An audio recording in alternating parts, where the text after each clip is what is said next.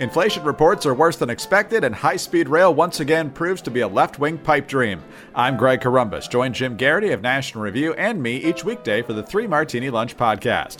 We'll give you the good, bad, and crazy news of the day and lots of laughs too. Follow the Three Martini Lunch wherever you get your podcasts. Dana Loesch here for ARK Seeds. There's a growing sense of instability and uncertainty. Gas, housing, everyday items are way up. Uh, food prices have the nation reeling. The ability to grow your own healthy food is on almost everybody's mind. So this is why I want to tell you about ARK Seed Kits. You can visit ARK, A-R-K, ARKSeedKits.com and enter code DANA to receive 10% off. Now, ARK Seed Kits, it's a non-GMO seed company. It's family owned and they provide heirloom seeds for across the nation for over 13 years. They want to make sure every home in America has the ability to grow and harvest its own food. Now, these are the highest quality heirloom seeds. They arrive in a sustainable container, offering long term and short term storage. And they also bring seed saving knowledge and food preparedness to you and your community. You can get seeds for vegetables and herbs. They have 50,000 organically grown seeds in each kit. We're talking corn, watermelon, cucumbers, lettuce, beans, tomatoes, all kinds of stuff. Designed to grow new nutrient and calorie dense vegetables and fruits to sustain any home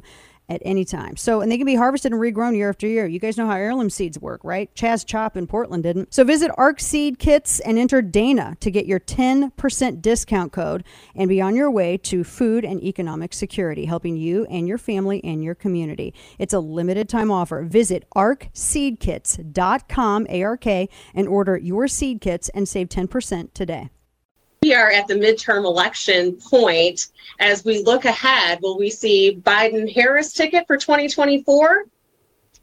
I am focused on the midterms, which are happening in a total of 26 days. And I am looking forward to that. The president has said he intends to run, and if he does, I will be running with him. Mm. Are you, though? Will you? I'm just curious. Welcome back to the program, everyone. Rejoining here on a brand new day. Dana Loesch with you, your lovable curmudgeon. Starting off our first hour here, top of our first hour this Friday. I just thought that I, I wanted to kind of jump off and get into the whole show using that because I um hmm I I just don't know what kind of impact she's made, if it's been enough of a positive one for Democrats to con- to continue considering her uh, going into uh, midterms and even after. She's just focusing on midterms because Democrats are trying to they're they're trying to figure out what they're going to do in 2024. I think I I almost some of them I think have half given up about midterms, at least for the House, but the Senate they're just they're absolutely still.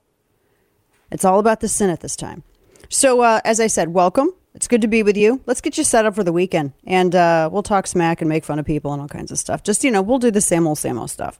Uh, but we'll, we'll, it's Friday, so we don't want to make you depressed. So I'm not gonna. We told you all the depressing stuff yesterday about the economic uh, or the CPI data that came in, and then of course, apparently, I guess the January 6th stuff wrapped up. I don't know. I wasn't even paying attention. Did it wrap up? Did it though, Kane? Did you? Because you were kind of watching it, but not really. Yeah, I was paying attention to it. They uh, officially what subpoena or decided to subpoena Trump. Wah, wah. Right. Trump was actually out there saying he's be fine with that. He'd Yeah. be fine with that. Hmm. Maybe they can uh, subpoena Ray Epps too. That would be nice. So, well, I just, I just haven't been watching it. I, I'm not gonna lie, because someone asked me, they're like, "Well, you know, you haven't been talking about the J6 because I think it's stupid." Is why I think it's a dumb. I think it's dumb. I haven't been watching it because I think it's I think it's a freak show theater, and I I just don't care. I don't. You're, you honestly think for real? Nobody's going to get. It wasn't even set up to be a fair thing. It was never set up to be a fair thing. You have you Democrats pick two Republicans who aren't even going to be in office anymore. Kinzinger's out. What's her face? Cheney's out. They're not even going to be in elected office anymore. And they knew that going into it. They picked the two most bitter, aside from Mitt Romney, Republicans that they could find to sit on this House committee, uh, this J6 committee, and just so they could say they had Republicans. They didn't even they didn't they didn't talk to Republicans about it at all, and they made it all. It, really, I mean, are we gonna? We should have a commission for Antifa and BLM. Let's do that coming in when Republicans control the House. The whole thing is it was just it was just goofy and I just I'm not to I'm not to expend any energy on it because there's so many other things to look at and watch. This was all nothing more than an attempt to try to just keep them on television going in to midterms. That's all this was. So I just don't care. I don't care. And I think it's the whole, it's all, for me to watch it and take it seriously would be for me to believe that there was any seriousness to it. In the meantime, inflation, check this out. Here's a new headline coming in from CNBC.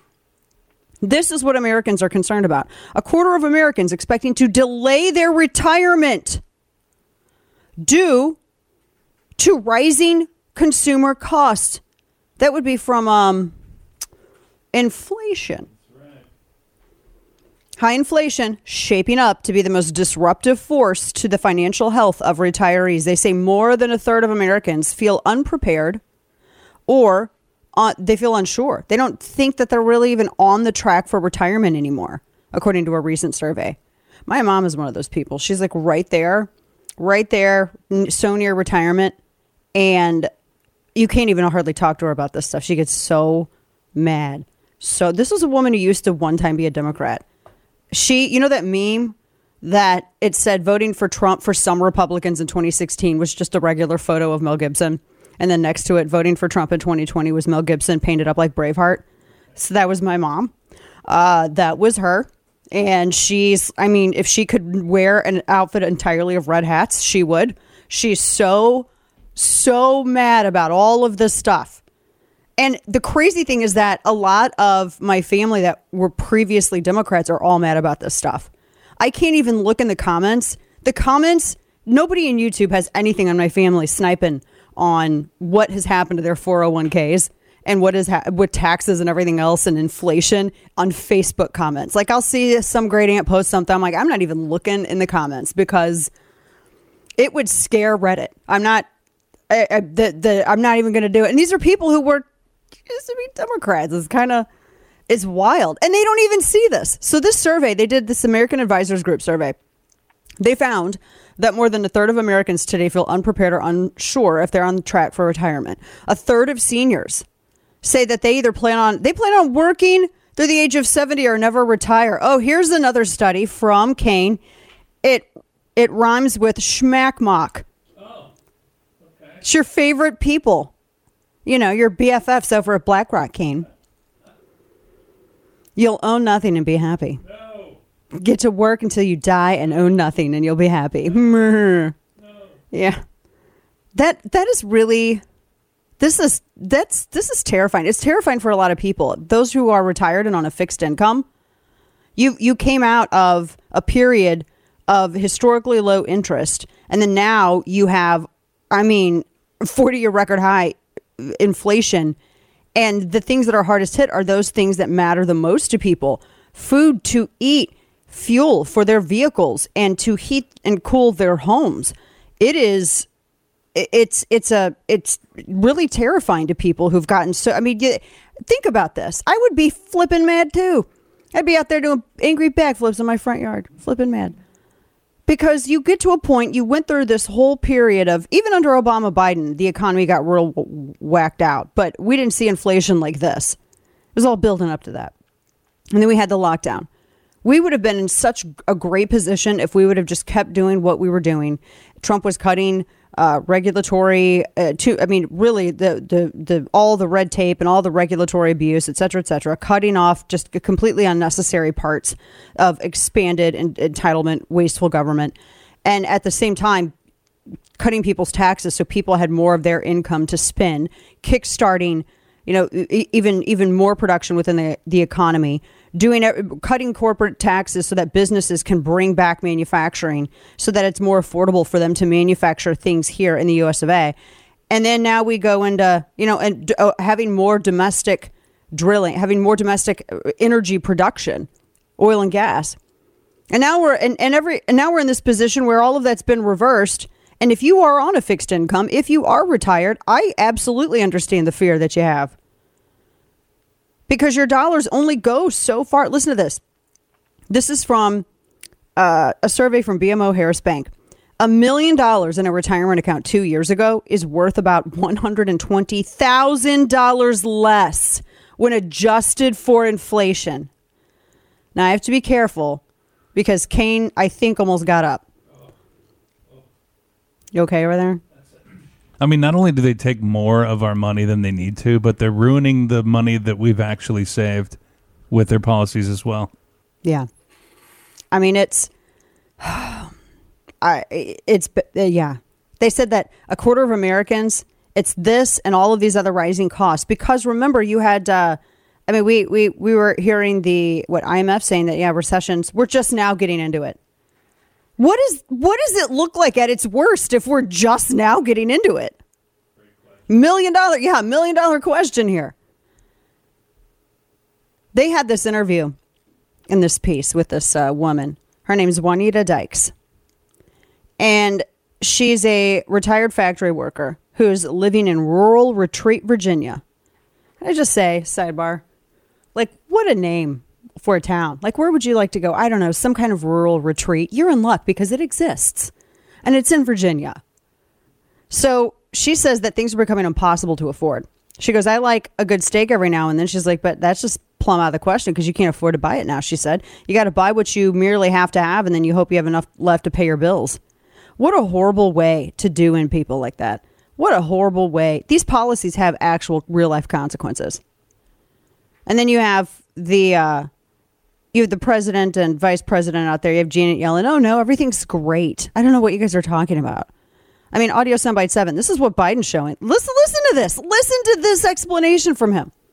Today's report shows, though, some progress. Overall, inflation was 2% over the last three months. That's down from 11% over the prior three months. That's progress, but a lot of it is a result of getting the cost of living at the gas pump down by more, not even in California now, by more than a dollar nationally. And since the start of this summer, there's a big difference for working folks.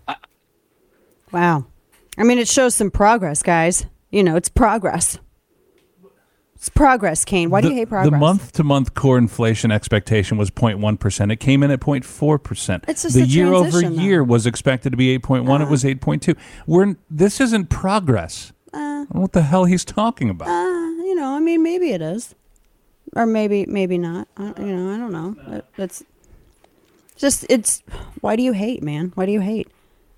But this is what they're telling you that oh no, it's not really as bad as you think it is. Yet, I mean, I've got all kinds of stuff here that says otherwise. Okay, so I want to switch gears because remember when I, I made mention of this yesterday how the how the press you had a member of the press who conducted an interview uh, with Dasha Burns from NBC. Remember, she spoke with John Fetterman, and she was saying that small talk was was kind of difficult for him.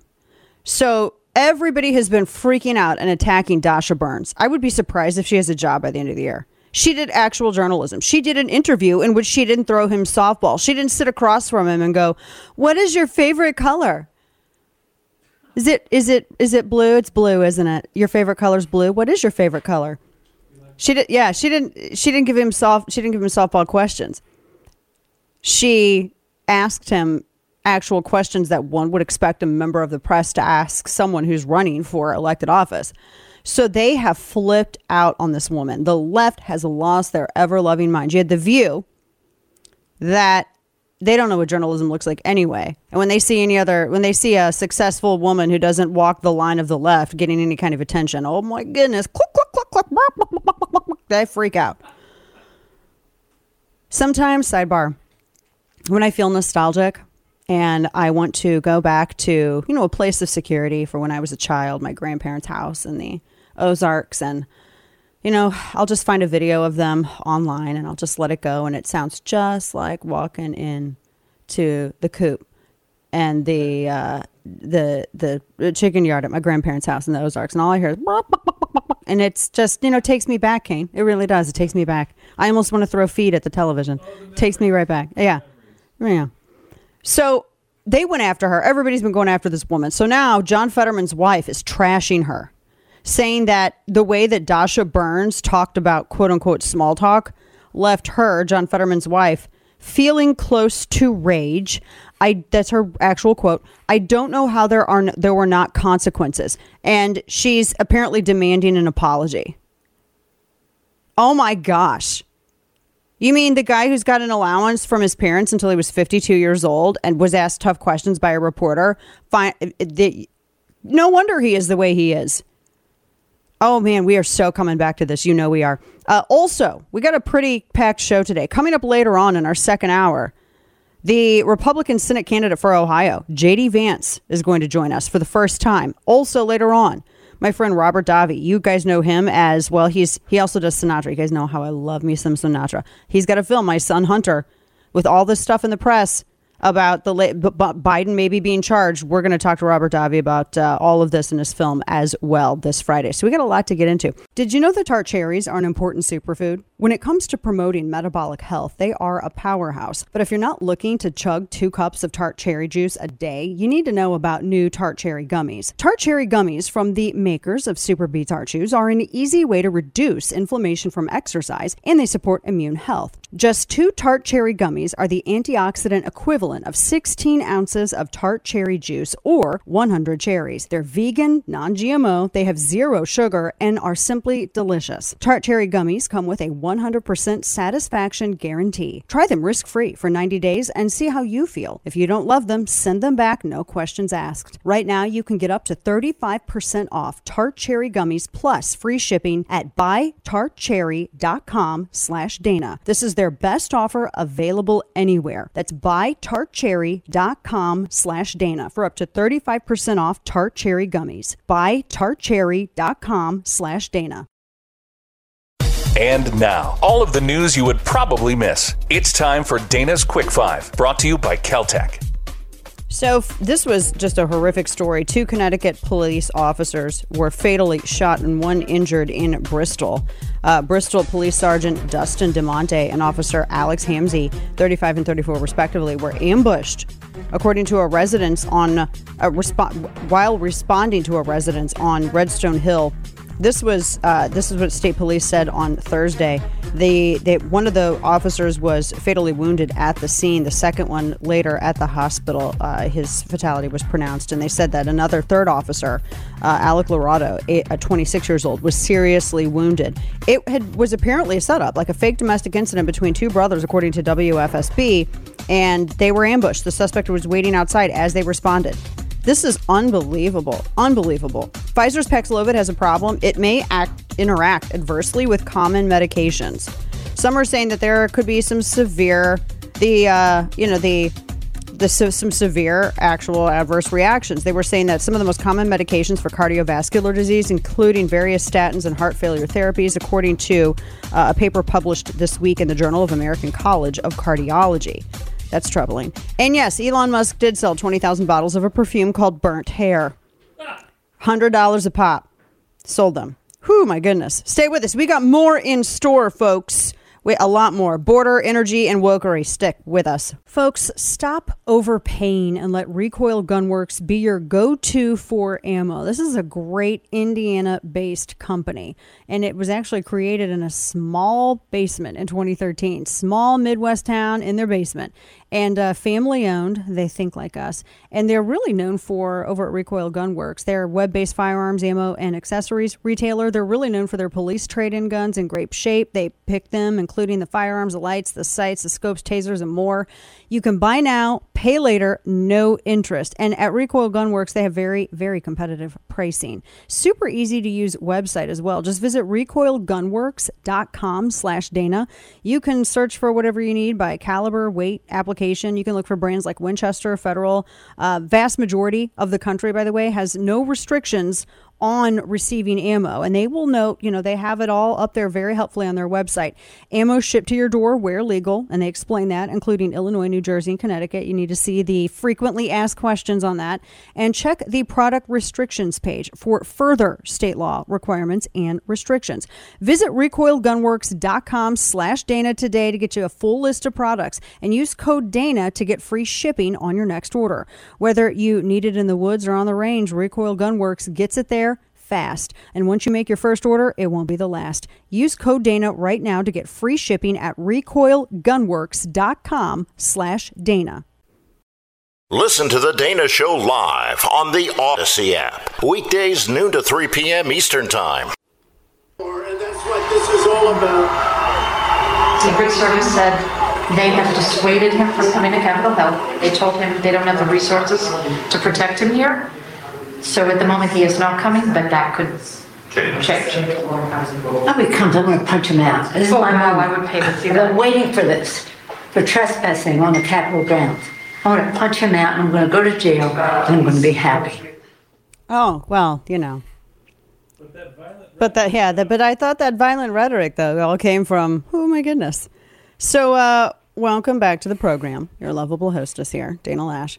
That was Nancy Pelosi, and apparently, I think this is weird. Okay, so the footage that that came from was from this documentary that her daughter, who is a quote unquote documentary filmmaker, did.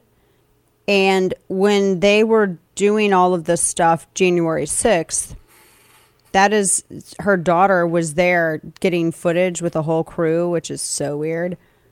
I just don't I and the reason I say that, not that I discount that anyone in Congress has never before had a camera crew there to get footage.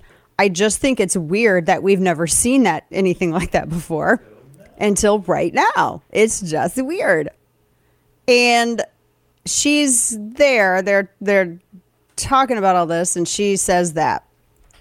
So, who boy, and this was all timed to be released at the end of. I, I guess it is over, isn't it over? I mean, I mean, I guess it is. If they successfully subpoena Trump, I guess it continues. But Yeah. yeah, they need this to have a little bow on it before we get to midterm elections here in just over three weeks. She vows to punch Trump if he marches on the Capitol. Oh my gosh. But he never indicated that he was going to either.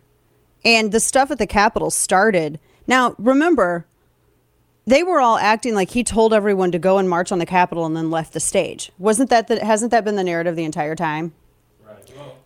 You don't don't forget about the uh, when he tried to take over the SUV from the Secret Service and grab oh the my steering gosh. wheel and direct them back to the Capitol.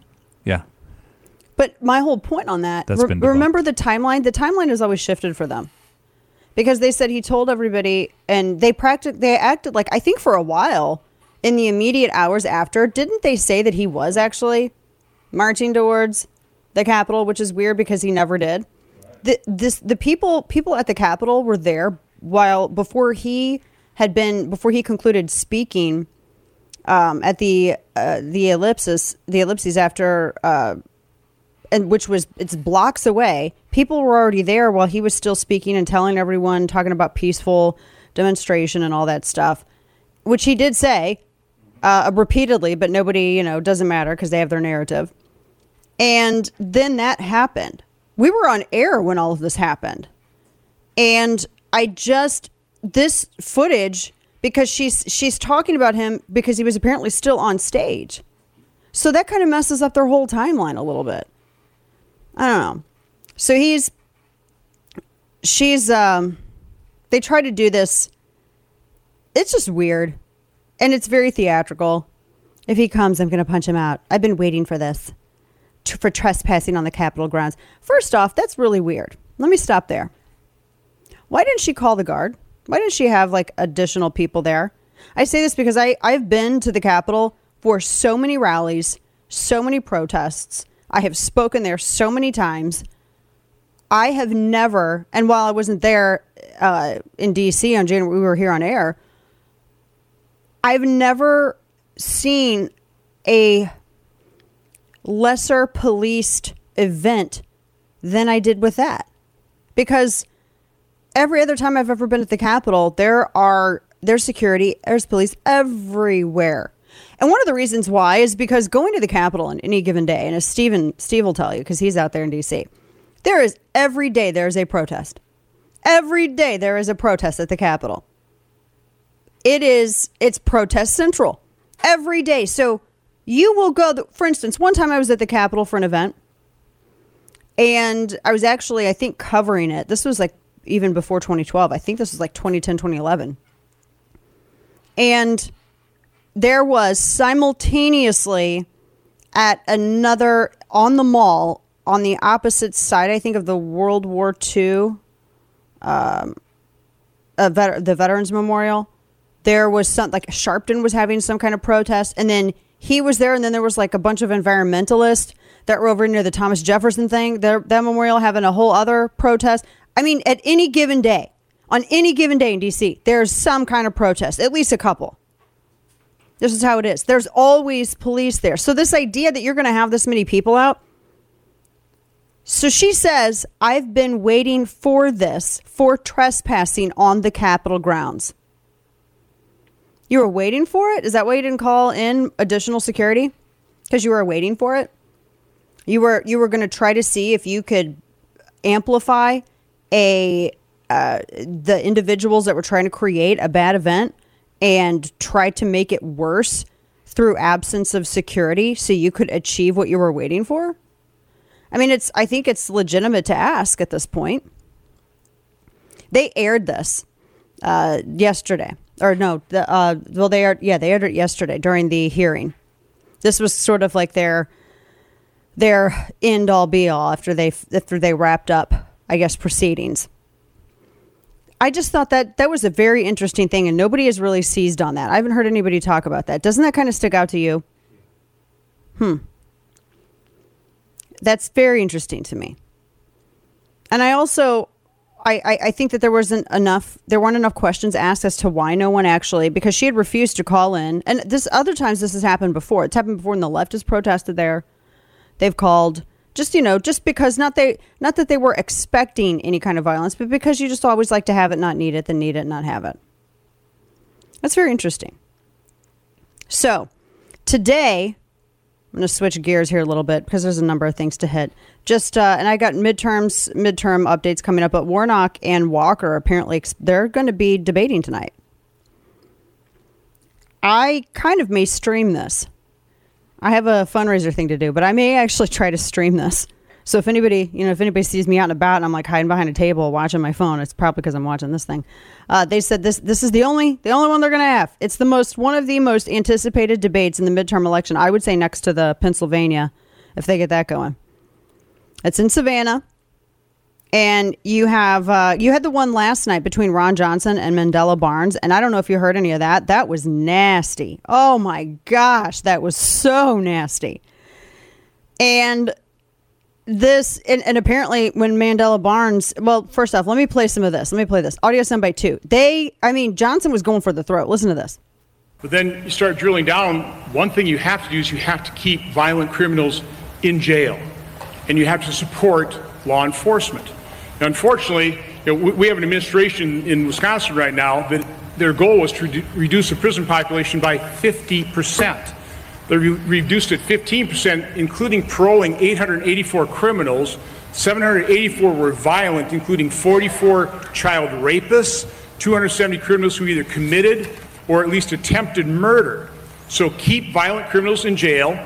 You know, one of the things you use is cash bail, and there's an effort here to eliminate cash bail, uh, but also we have to support law enforcement. Mm.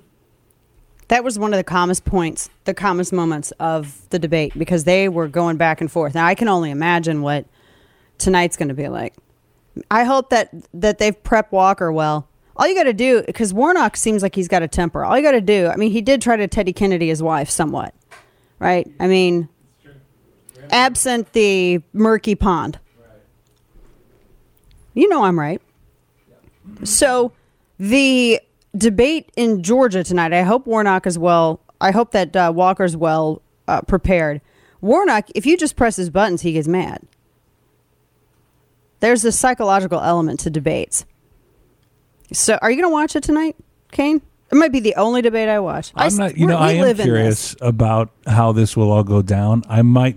I may not watch it though. You know how it is during the week. You get so sick of politics. You're like, I know. man, I can't wait for the weekend to get here to stop looking at politics. You know it's going to be bad, though. But uh, yeah, I think I may check this one out though. Yeah, and I don't know by bad, I don't know what that means, but it's something. It's going to be, it'll be uh, incredibly inflammatory, and I I just am curious to see how the moderation is is handled because that's going to be a huge part of it. Mm. Just it's man.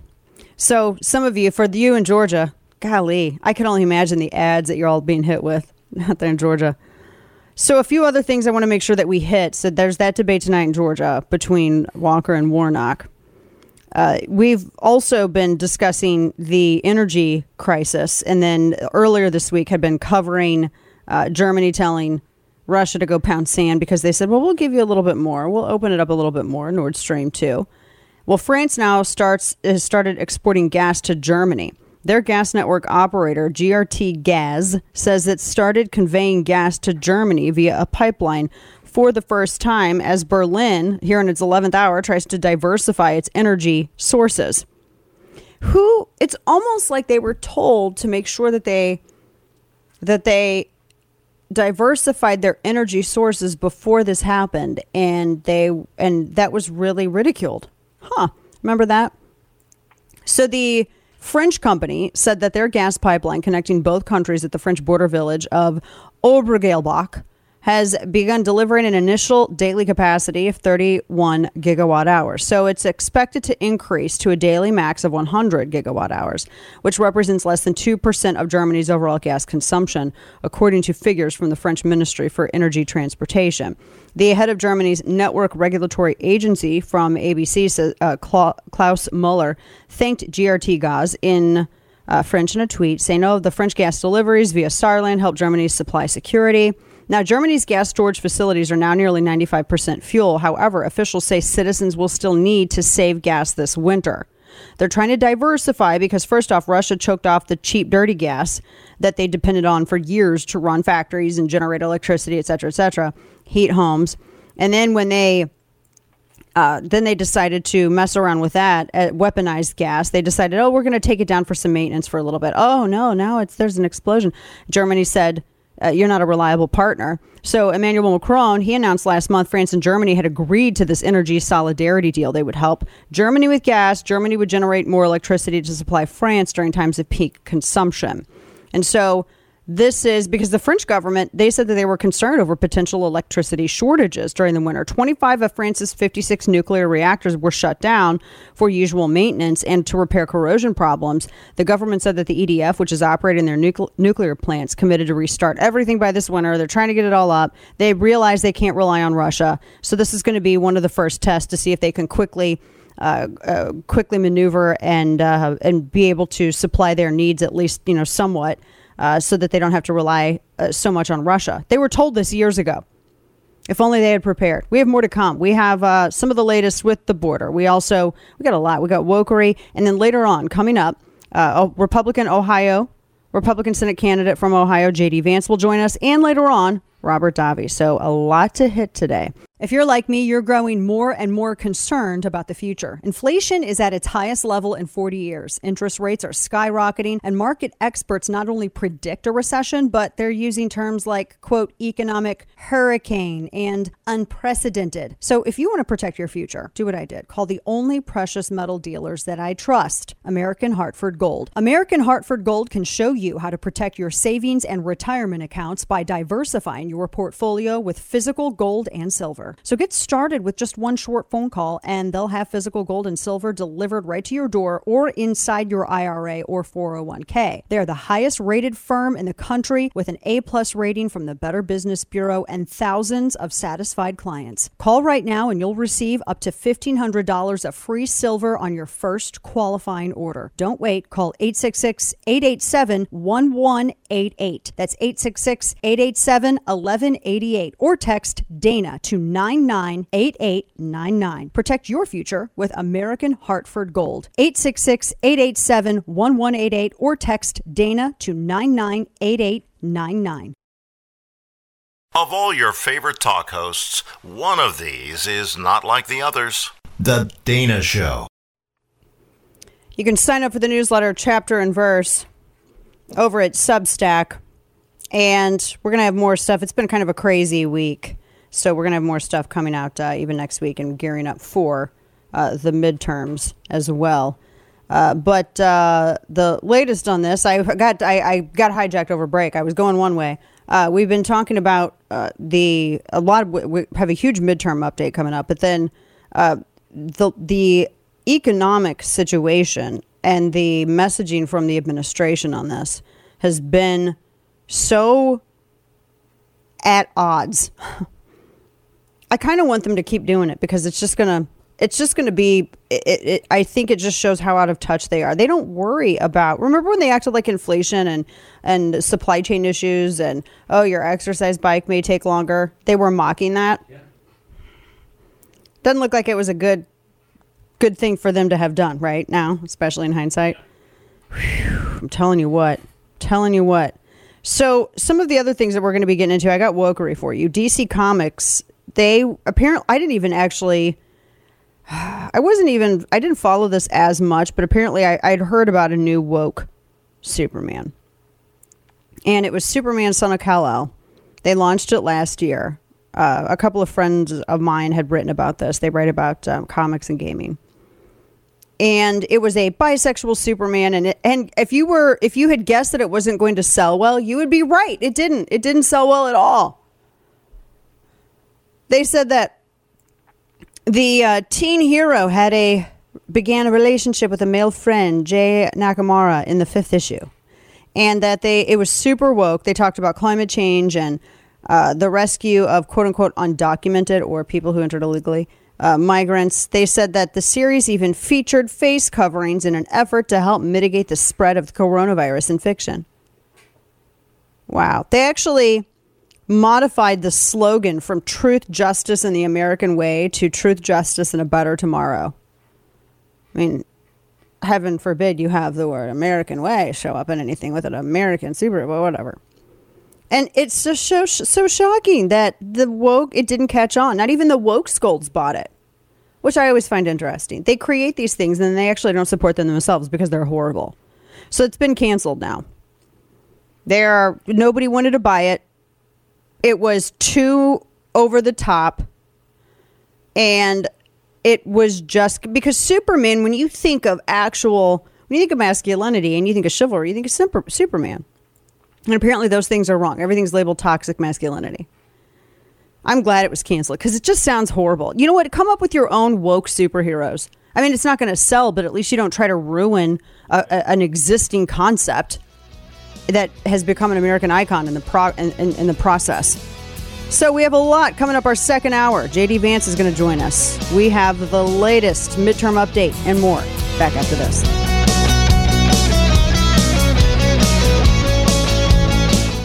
Rights, immigration, foreign policy, and marriage. Folks, these subjects are a big part of political dialogue today, and we talk about them often on my show.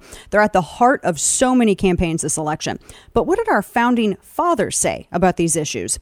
We've moved so far from the founders' understanding of government that you'll be surprised by their answers. Right now, my favorite college, Hillsdale College, has the best way to learn about the founders' deep and wise insights into human nature. Join Hillsdale professors Thomas West and David Azerrad as they explore the thoughts and ideas of America's founders in Hillsdale's newest free online course, The Real American Founding, a Conversation. So, what are you waiting for? The midterm elections are right around the corner, and you need to understand the founders' thoughts about the pressing issues of their and our time. Visit danaforhillsdale.com to watch the trailer video of The Real American Founding, a conversation, and sign up for this new completely free online course. That's danaforhillsdale.com. danaforhillsdale.com.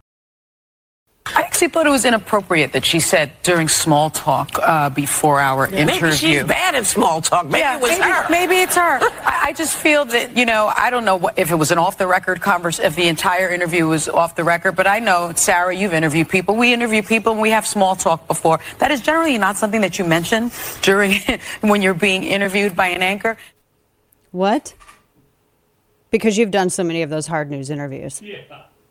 Wow. Welcome back to the program. Your lovable curmudgeon, Dana Loesch, here with you, getting you set up for the weekend, folks. We are at the top of our second hour here this Friday. And that was that, uh, those were the females of The View who are mad at the reporter who interviewed John Fetterman because it was not a good interview for John Fetterman. And so they're mad at her about this.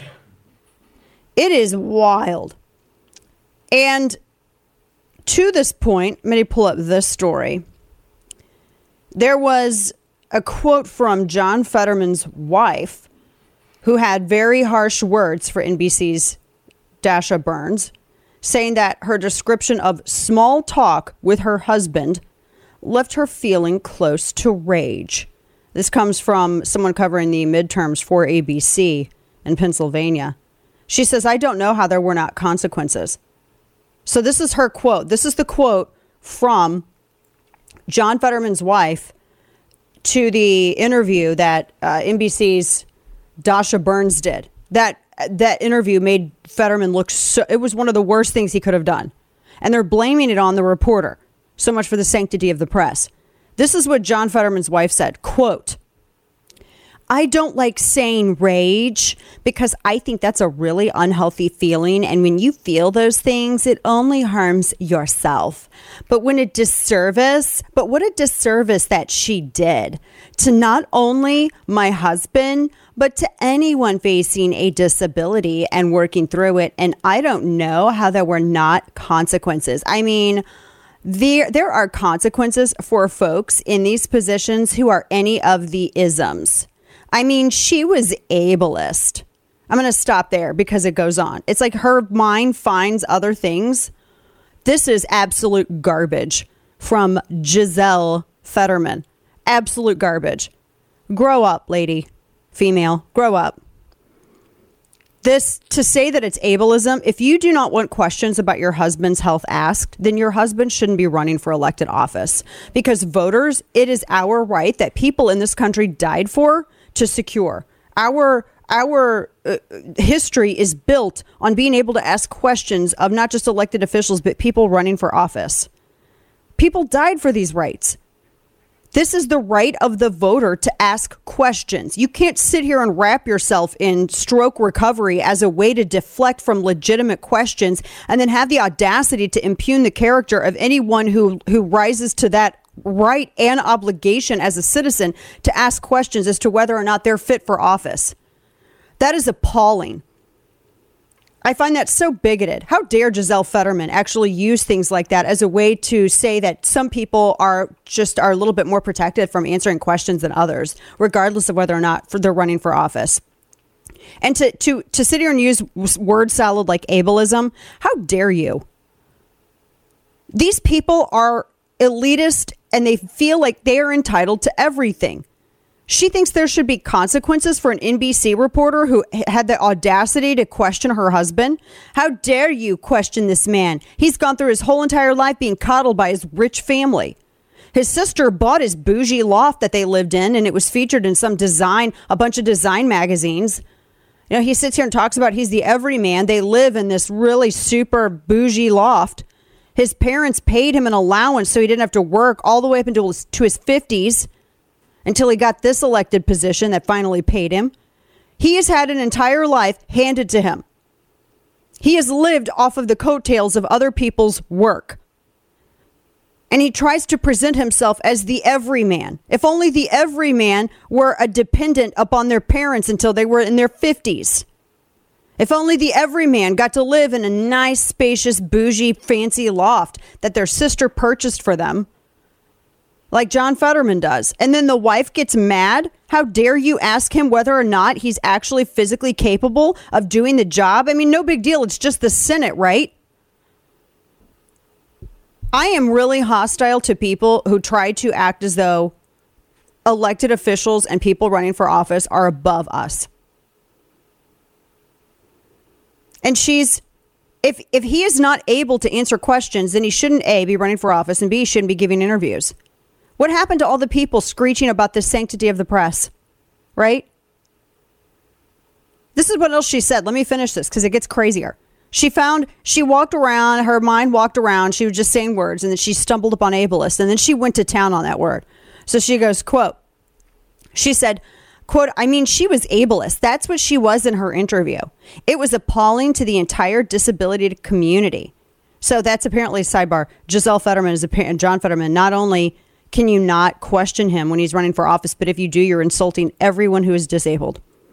She continues, quote, Uh, it was appalling to the entire disability community and I think to journalism. So I was shocked. I'm still really upset by it. I think the positive is that it's brought a lot of conversations about accommodations and rights and ableism. I mean, ableism was trending on Twitter. It shows you there's just so much to do, but these networks have to take accountability, right? Like, where is your training? It was appalling to see. And you see that in schools, you see that in young children. You don't expect to see it at this level. I have not heard an apology, it has not come. No one owes you an apology. No one owes John or Giselle Fetterman an apology to this offensive garbage that she decided to spew. How dare you question? He has been coddled and accommodated his entire life. He's never had to work for anything. How dare you ask him a hard question? Now they're now they're trying to what? Are they gonna is he gonna try to get Dasha Burns fired like he has all the people who have ever criticized him when he was mayor and lieutenant governor? You know, he did get in trouble for using the police uh, the, the actual police department to do oppo research on people who disagreed with him publicly. And the entire city council, when he was mayor of Braddock, wanted him out. This is a Democrat area. The damn Democrats didn't even like him. They were like, okay, this is too far even for us. Can you imagine what the what a sense of entitlement? Wait, so was it bad then to mock Trump when he had to hold a handrail while he was wearing dress shoes walking down a slick ramp? Was that ableist? When all these people made fun of him? Curious. Hmm. No, what this is is that you have someone who, and maybe he has trouble processing. I don't think he has, I don't think John Fetterman has any problem with his ego. I don't think that he has any problem with his vanity. I think that he is perfectly willing to be used by people so that they can try to secure the Senate. They're perfectly willing. If you want to have a discussion about ableism, which is a stupid word, if you want to have a discussion about that, let's talk about the people who are just using him as a way to get the Senate without any kind of care about how he comes off in interviews. But there's a vanity to this, and he's played into it even before he had a stroke. So spare us. No one owes you an apology. If anything, you owe other people an apology. Just just disgusting. I'm so tired of these elitist people who are elitist not because of anything that they did, but they're elitist because they live off the hard work of everybody else. That is one of the things that I cannot stand. Now, but wait, there's more. So they've been, they're still trying to go after Herschel Walker. And they're trying to say that uh, they they were trying to criticize how much he was paying in child support for his youngest son. And it's $42,000 a year. And as uh, my friend Ginny Kruta, who's over at Daily Wire and Daily Caller, noted, that uh, his how that Warnock's housing allowance from the church that's evicting the poor people for $125 in back rent is twice what Herschel Walker pays for child support. If you want to have that conversation, again, it's elitism, absolute and total elitism. Man, now this uh, I have a couple of other things I want to make sure that uh, we are hitting that we that uh, wasn't able to actually get to a little earlier. So this get into some of the. Uh, this was yesterday for Parkland. This came out actually. My friend Ryan Petty, who lost his daughter in Parkland, had sent this story over uh, yesterday evening, and I was really uh, pretty shocked at this. As you know, the jury, even though death penalty was it was eligible for death penalty, the jury determined that uh, looks like it's going to be life in prison, and his his uh, I think final sentencing is on November first, and the mitigating factors apparently were that you know the mom had a, uh, a a substance abuse problem when she was pregnant, which I don't think that that should prevent someone who killed 17 people from facing the consequences of that fully. And one of the jurors, apparently, this was amazing. They had sent a letter to the judge And I, I was saying that um, she had apparently firmly rejected the death sentence. It was one person, apparently. The jury foreman said that uh, three of the 12, though, they said one had already made up her mind, and apparently she was, I mean, the, the letter's out. Said that some of the jurors, three of them opted for life in sentence, uh, life sentence in prison. But they said that the one juror refused to vote in favor of executing the killer, and that apparently, um, and he was saying that this is you know how the jury system works. We went through all the evidence, and some jurors felt that that was you know the three of them, and especially this one woman felt that that was the sentence. But apparently, there was one who had sent this letter. I'm pulling this up right now. Sent a letter uh, to the uh, uh, to the judge and had said about uh, the jury questions during deliberations. They said that one of the jurors, uh, her jurors who voted for the death penalty, stating that they state one of them said that they had already made up their mind on voting for life before the trial started. And they said that this is now here's where it gets funny. Um, that they said that they would, you know, because they had an oath to the court, they would be fair and unbiased. The deliberations were very tense. Some jurors became extremely unhappy. Once uh, I mentioned I would vote for life, wanted to make you aware of this matter. If you have any questions, please feel free to call me. How is that if you have your mind made up? I guess here's my question. If you have your mind made up and you're sending a note, you know, during deliberations to the judge that here someone has their mind already made up before they're actually going through everything, is that being fair and impartial?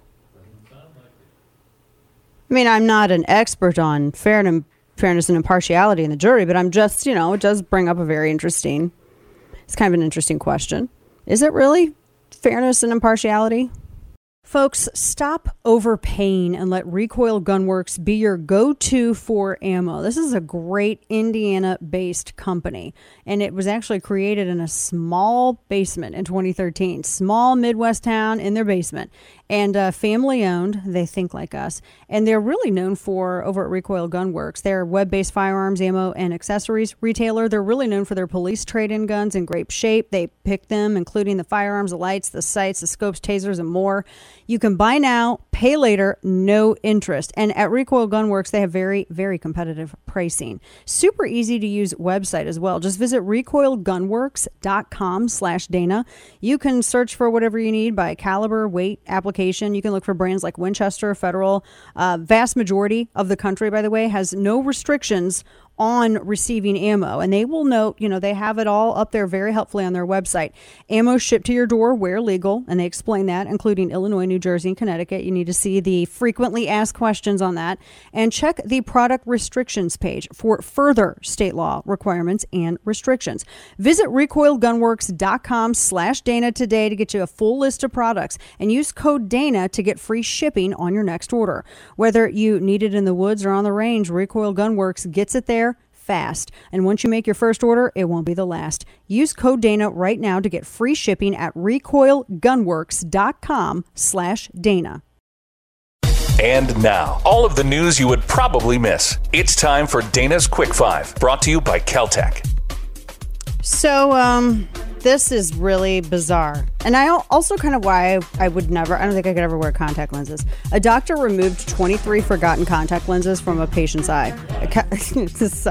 How do you even fit anybody in there?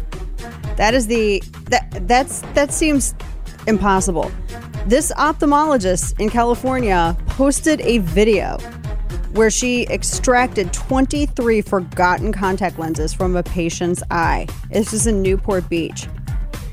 23. And the older, the woman who was elderly had for, apparently forgotten that she had them. I, I'm just, I mean, they were glued together for like a for like a month under the eye. How does this even? Oh my gosh, that's terrifying. But it happened. So this, see, I'm just a little nervous. I wouldn't, I wouldn't be able to wear, I wouldn't be able to wear contacts. I really, I really wouldn't be able to because I, I would be like worried I'd forget them like that. Not like that, but you know what I mean. Uh, let's see. Apparently, also, a man with a flamethrower attempted a citizen's arrest of teenagers who tried to toilet paper his house. Seems like a bad way to do that, dude. Uh, it was in Wisconsin.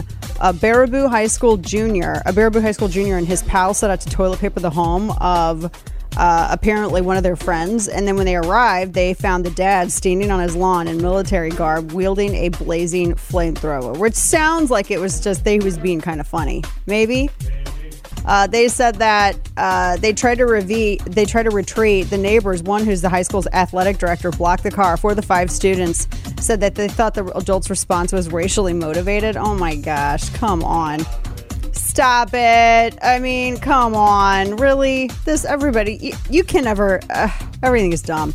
Uh, also, apparently, Microsoft's Army goggles left U.S. soldiers with nausea and headaches in a new test. I just think the, the goggles like that are just kind of dumb anyway. But so coming up, JD Vance, Ohio Senate, he joins us next. Stick with us. Did you know that tart cherries are an important superfood? When it comes to promoting metabolic health, they are a powerhouse. But if you're not looking to chug two cups of tart cherry juice a day, you need to know about new tart cherry gummies. Tart cherry gummies from the makers of Super Tart Chews are an easy way to reduce inflammation from exercise and they support immune health. Just two tart cherry gummies are the antioxidant equivalent of 16 ounces of tart cherry juice or 100 cherries. They're vegan, non GMO, they have zero sugar, and are simply delicious. Tart cherry gummies come with a 100% satisfaction guarantee. Try them risk free for 90 days and see how you feel. If you don't love them, send them back, no questions asked. Right now, you can get up to 35% off tart cherry gummies plus free shipping at buytartcherry.com slash Dana. This is their best offer available anywhere. That's buytartcherry.com slash Dana for up to 35% off tart cherry gummies. Buytartcherry.com slash Dana. Politics, pop culture, and whatever else gets canceled, tossed in a blender, paid for by sponsored hate mail. It's The Dana Show. As an exception. Look, I've always believed in reasonable exceptions. This is a misrepresentation of my view, but let, us let, hear it from me, not from Congressman Ryan. Uh, I, I, absolutely think the 10 year old girl, the case that we've, of course, heard a lot about, an incredibly tragic situation. I mean, look, I've got a nine year old baby girl at home. I cannot imagine what's that, what that's like for the girl, for her family. God forbid something that, like that would happen. I have said repeatedly on the record that I think that that girl should be able to get an abortion if she and her family so choose to do so. But let's talk about that case. Because why was a 10 year old girl raped in our community, raped in our state in the first place? The thing the media and Congress and Ryan, they talk about this all the time. The thing they never mentioned is that poor girl was raped by an illegal alien, somebody that should have never been in this state in the first place. You voted so many times against border wall funding, so many times for amnesty, Tim. If you had done your job, she would have never been raped in the first place. Do your job on border security. Don't lecture me about opinions I don't actually have. That was actually, I think that's like the 10th time I've watched that because that was a really stunning answer. Wow. And that was from the debate in a, from th- that's going to determine who is going to represent Ohio in the Senate, JD Vance or Tim Ryan. And that was JD Vance shutting down Tim Ryan, who just kind of was flustered after that and was just sort of knocked off of any balance that he had. That was stunning. This is one of the Senate races that's going to determine basically America's future. I mean, I'm not overselling it. That's what it is. Joining us right now via Skype is the Republican candidate for Senate there in Ohio, JD Vance. Uh, and it's good to have you. Everybody knows you. They know your book, Hillbilly Elegy, and the film as well, uh, the subsequent film. Uh, that was a great answer that you that you gave, and I don't think that I've never heard it answered that way, or have I? I mean, it was and it was truthful. I mean, it was accurate. The press didn't really know how to respond. Um, talk to me a little bit though, because every I'm in Texas. This is a border state. But now, because of the policies that people like your opponents support, Ohio's a border state too. Yeah, that's exactly right, Dana. Thanks for having me. Uh, it, it is a border state, especially when it comes to fentanyl, and of course, especially when it comes to illegal aliens who come into our state and commit crime. And, and the thing that I'd say to my, my fellow Republicans on this issue, Dana, is we shouldn't let ourselves get put on the defensive because if you look at these incredibly unusual circumstances uh, that Democrats often point to, there are very often behind those circumstances stories Democrats don't want to tell you, stories the media don't want to tell you. And, and I just refuse to be put on the defensive about being pro life. I think that their views are much more extreme. Uh, again, if Tim Ryan had done his job on border security, this poor girl would have never been raped in the first place. That to me is the main public policy takeaway from this very, very tragic situation. It shouldn't be allowed used as a Democrat talking point. No, I agree with that. Uh, I, I also think, too, and I don't know I've never heard a Democrat actually be, be, asked this or or answer to this. Ruth Bader Ginsburg uh, years ago kind of uh, helpfully warned Democrats: Look, this decision about Roe is going to be challenged at some point. The, the, the, the court's determination about Roe is going to be challenged. Obviously, what we saw with Dobbs versus Jackson Women's Health. And it was almost as if she was giving a talk somewhere. We've played the audio, everybody's talked about this, but she was sort of warning her own ideological side, you better be prepared for this when it happens because abortion advocates have always focused on federal the federal effort but yet at the same time, they haven't really done anything to implement or shore up their position state by state. Now, I know that they try to misrepresent this and say that states like yours don't have any protection for the life of the mother, which is patently false. But if they wanted right. anything further, why didn't they? What is your what are your thoughts on why they didn't actually do more work state by state? Because it seemed as though they actually are playing their base to try to, to blame Republicans when ultimately in, in a lot of these states they ran the legislatures. Why didn't they act? Why didn't they they shore up their positions? Yeah, you're exactly right, Dana. I, I think the answer is from a, a, a democratic, all democratic policy perspective. These guys never had to persuade their fellow citizens. They never actually had to win this argument on an electoral basis. They always just had the courts step in and make this policy for them and and because of it, they've never really had to do the work of persuading um, persuading people. And, and it's you know if you look at our abortion laws in this country, uh, it's we're among the most radical, even now among the most radical countries when it comes to late term abortion. When it comes to uh, you know we don't require doctors to provide um, care for babies who survive botched abortions. And, and the reason is because these guys just assumed the federal courts were going to take care of the argument for them. And now it's back to the back to the states. And of course they've got the media on their side but i think we have basic morality and ethics on our side so we shouldn't be again put on the defensive of this. This is one of the real worries i have about republicans in 2022 is i've watched some of my fellow republicans and look i get it i've never run for office before uh, it is an unusual and in some cases uh, uh, uh you know not a, not a not a comfortable thing to do when the media tries to put you on the defensive but we just can't let him here because I do think that we have the better of the argument. We just have to be willing to actually make it. Yeah, I, I think that's a great point. Talking with J.D. Vance, who is the Republican nominee for Senate in Ohio, as much talk as there is on abortion, that doesn't even rank in the top 10 issues of voters' concerns. And I was looking at where Ohioans stood. This uh, OPEC Plus, I want to shift gears and ask you about energy here because I was looking at some of the reports. AAA reported that Ohio ranks in the top 10 states with the steepest price changes in gas prices over the last week. And apparently, yep. your state is going to be hit. I think you're going to take the brunt of the hit from the OPEC, OPEC Plus uh, decision here with the Biden administration. Talk to me about this and the crunch that uh, your voters are, are feeling in, in, as a result of all of this. The, the, the refusal for domestic drilling, and now we're relying on Venezuela. Yeah, it's it's it's really uh, pathetic and it's really sad for a lot of us in Ohio, especially our middle class who can least afford to pay more at the pump. And, and you know this, Dan, it's not just gas, right? Everything gets more expensive. When energy gets more expensive, it affects the cost of food. It affects the cost of manufacturing. It affects the cost of pretty much everything that you buy. And like you said, this is a totally unforced era. I mean, we're, we're, we're sitting in Ohio on the Saudi Arabia of natural gas reserves. We have great oil reserves in Texas, even in Ohio, certainly Pennsylvania, and other states as well. If the president just allowed us to drill the stuff, to get it out of the ground, to refine it, and to transport it on these pipelines that Joe Biden and Tim Ryan have shut down, we would have really low energy costs. It would help our businesses and, and most of all, it would help our families.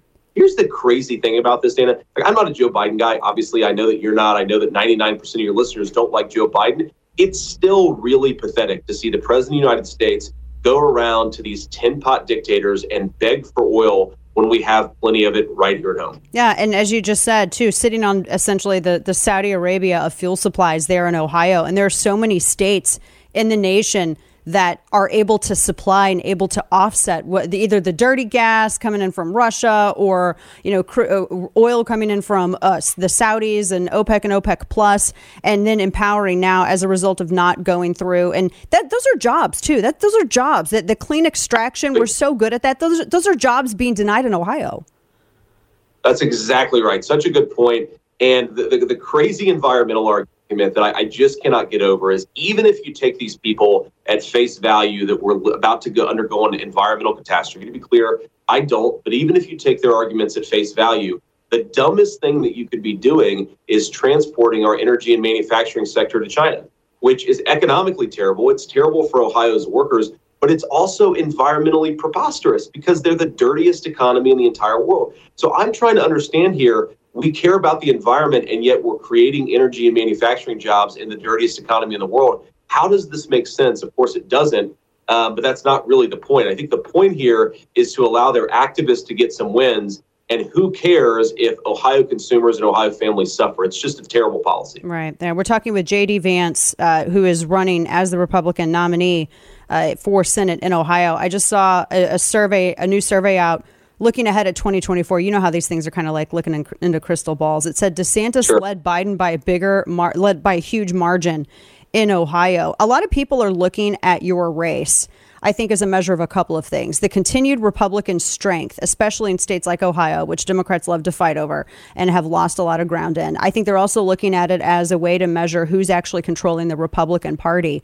But one of the things that uh, why I think your your candidacy sticks out to me because I'm familiar with your writings at, at National Review back in 2014, and it's it's it struck me as amusing because some of the people that you used to write with and write for, I guess they thought they I think I feel like they have an uncomfortable relationship with populism, and right. populism can be good. I wanted to get your thoughts on this because some I, I, read a piece they were saying well which is the real jd vance? And it always comes back to i feel like people are just uncomfortable with as you said being aggressive in response to the press refusing to take the bait from the part the opposition party and then you know with any kind of populism at all whatsoever. And this is really prevalent within certain factions on the right. How do you how do you bring those people in?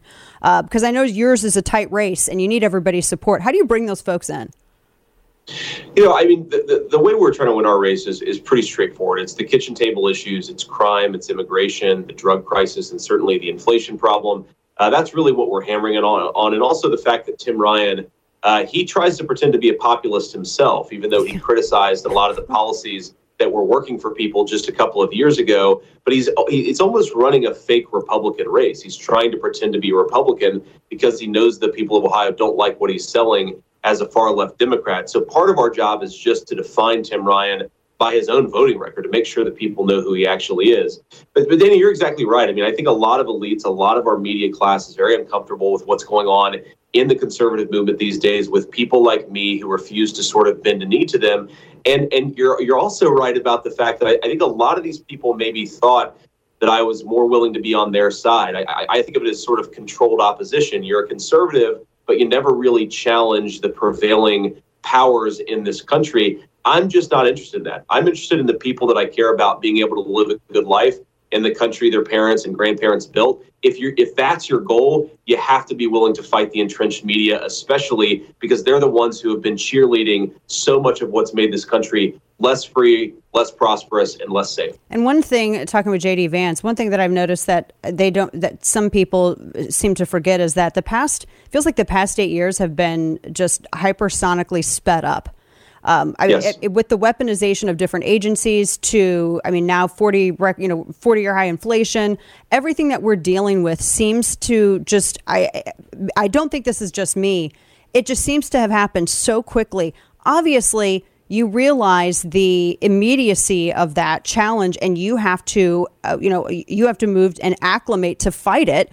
So yeah you're going to be aggressive and pushing back. You're you're going to be aggressive with messaging. And i just feel that some people they just they just don't get that which is why i i actually appreciate it because i just feel that it's just a little bit more transparent. Yeah, it's such a good point about the hypersonic tra- the hypersonic pace at which things seem to be moving. I mean, it, it's crazy to believe it feels like 10 years ago, but it was actually a year ago where Anthony Fauci was saying that people should lose their jobs yeah. for not taking the vaccine because the vaccine prevented transmission. And now everybody admits now that the vaccine actually doesn't prevent transmission. It at best just reduces the severity of the illness. On so many of these things, it's like I can't believe where we were, and I can't believe how much we've learned just in the last year, the last 18 months. Uh, you're exactly right about this, and I think that's why so many people. It's not just Republicans. Remember, it's a lot of you know blue collar Democrats. It's a lot of heartland independents who are just looking around and saying, "This is not the country that I was promised. This is not the country I thought that I had." We need to get back to basic common sense. Last question for you. Talking with JD Vance in Ohio. This, I think, is we say this about every election. This is the most important election. This is the. Mo- I really think this midterm election, though, particularly the Senate, is the most important election that uh, Yep. that I. I mean, I have no words. It's and it comes down honestly to just a couple of seats. One of which is yours. That's an incredible burden to have on your shoulders as well. Uh, but uh, you know, you were just talking about the number of people that have been turned off from these far left policies. It includes a number of these blue collar Democrats in Ohio. What is your message to, to voters out there who are watching your race so intently? And we have a number of affiliates in Ohio, people who are listening right now, and maybe they're they still haven't figured out who they're going to cast their lot for. You know, it's it's really simple, Dana. It's that I, I think our people deserve better. They deserve to go to the grocery store and not have the, the, the ba- their bank account destroyed by the prices of food. They deserve a country with a real border. They deserve to be able to walk down the streets without having uh, themselves or their loved ones assaulted. All of these things have gotten worse because our leadership has failed the people of Ohio. Tim Ryan is part of that leadership. He's been part of it for 20 years. We just need to take the state in a different direction. That's really my argument, and I think it's going to win the day. And and I think by November the 8th, Dana, uh, we're going to win the day convincingly. Um, you know, we'll, we'll we'll have to see, but I feel very good about where we are. Oh, we're going to be by the way, if people, race. And if people want to help us, Dana, jdvance.com is the place to do it. We're taking volunteers, we're taking support. jdvance.com if people want to help us out. all coming down to a handful of seats, of which yours is one. JD Vance out of Ohio, nominee for Senate for uh, well, the Republican Party. Good to talk with you. Thank you so much for joining Thanks, us. Dana. we'll be See watching. Good luck. If you're a regular listener, then you've heard me talk about KelTec and all the reasons why they're one of my personal favorites when it comes to firearms. Privately owned family company, KelTec has been making one of a kind American made firearms since 1995. Driven by creativity, KelTec doesn't just copy other weapons on the market, they innovate new ones, including the new P50. The P50 platform is based around a 50 round double stack magazine, which lays horizontally along the top of the grip. The 5.7 cartridge comes in several variants from sporting, hunting, to personal defense, and with how easy it handles, it's smooth shooting because it's well balanced and thus accurate. You can definitely see KelTec's reliability and quality at work. The P50 is fun on the range, but it's also great for serious home protection. To find out more about the P50 and all other KelTec weapons and products, check out KelTecWeapons.com. That's K E L T E C weapons.com. KelTec, creating innovative quality firearms to help secure your world. KelTecWeapons.com. It's his life mission to make bad decisions. It's time for Florida Man. I'm trying to wrap my head around this headline. So let me just set this up because y'all know I'm a germaphobe. I think a lot of you, at least, you know, maybe you're not as nutty as I used to be. I got rid of a lot of it during the pandemic. But, you know, when you're feeding your toddler stuff, you wash your hands, right? You're handing them something. You wash your hands, especially if you're dealing with any type of material that's like dirty or could hurt them. You know, like if you're using bleach to scrub something, you're going to wash your hand. You know what I'm saying? So this blows my mind. A Florida mom has been jailed because she fed her two year old with candy. Now, that doesn't seem like it's bad, but she had hands that were dirty from fentanyl. No. For real. Deputies arrived on the scene. They gave the ba- the toddler some. They gave it the toddler Narcan, which reversed the symptoms, and then the child was transported to the hospital and later released. Now she had the woman Jessica Martinez had a prior active warrant for possession of a controlled substance, and they said that her hands were legit covered in fentanyl when she fed this kid pieces of candy. That was her drug of choice. So she was charged with child neglect. She was held without bond. That is, I mean, I'm so grateful that the that the baby's okay, but man, and fentanyl. Was she like? Are you playing in it? Like, probably. Like, what were you? What are you doing? Our third hour's on the way. Don't go anywhere. Stick with us. Never run out of coffee by joining the club with Black Rifle Coffee Company. Black Rifle Coffee Company was built upon the mission to serve coffee and culture to people who love America. As a veteran owned company, Black Rifle Coffee Company delivers on that promise by developing explosive roast profiles with the same mission focus learned as members of the military, and they're committed to supporting veterans, law enforcement, and first responders. When you join the coffee club, you select your perfect roast, how much coffee you want, and how often you want it delivered, and it's all shipped right to your door for free. Not only do you save a trip to the store, but you also receive special discounted pricing. You gain access to exclusive products and partner brand discounts. Not sure what roast is best for you? Take the Black Rifle Coffee Quiz and get matched to the perfect coffee roast and then join the club. Visit blackriflecoffee.com slash Dana to save 20% off your purchase and your first coffee club order. That's 20% off with promo code Dana at blackriflecoffee.com slash Dana. Fuel your life with America's coffee. Black Rifle Coffee. to Saudi Arabia about this. We're, we're about to talk.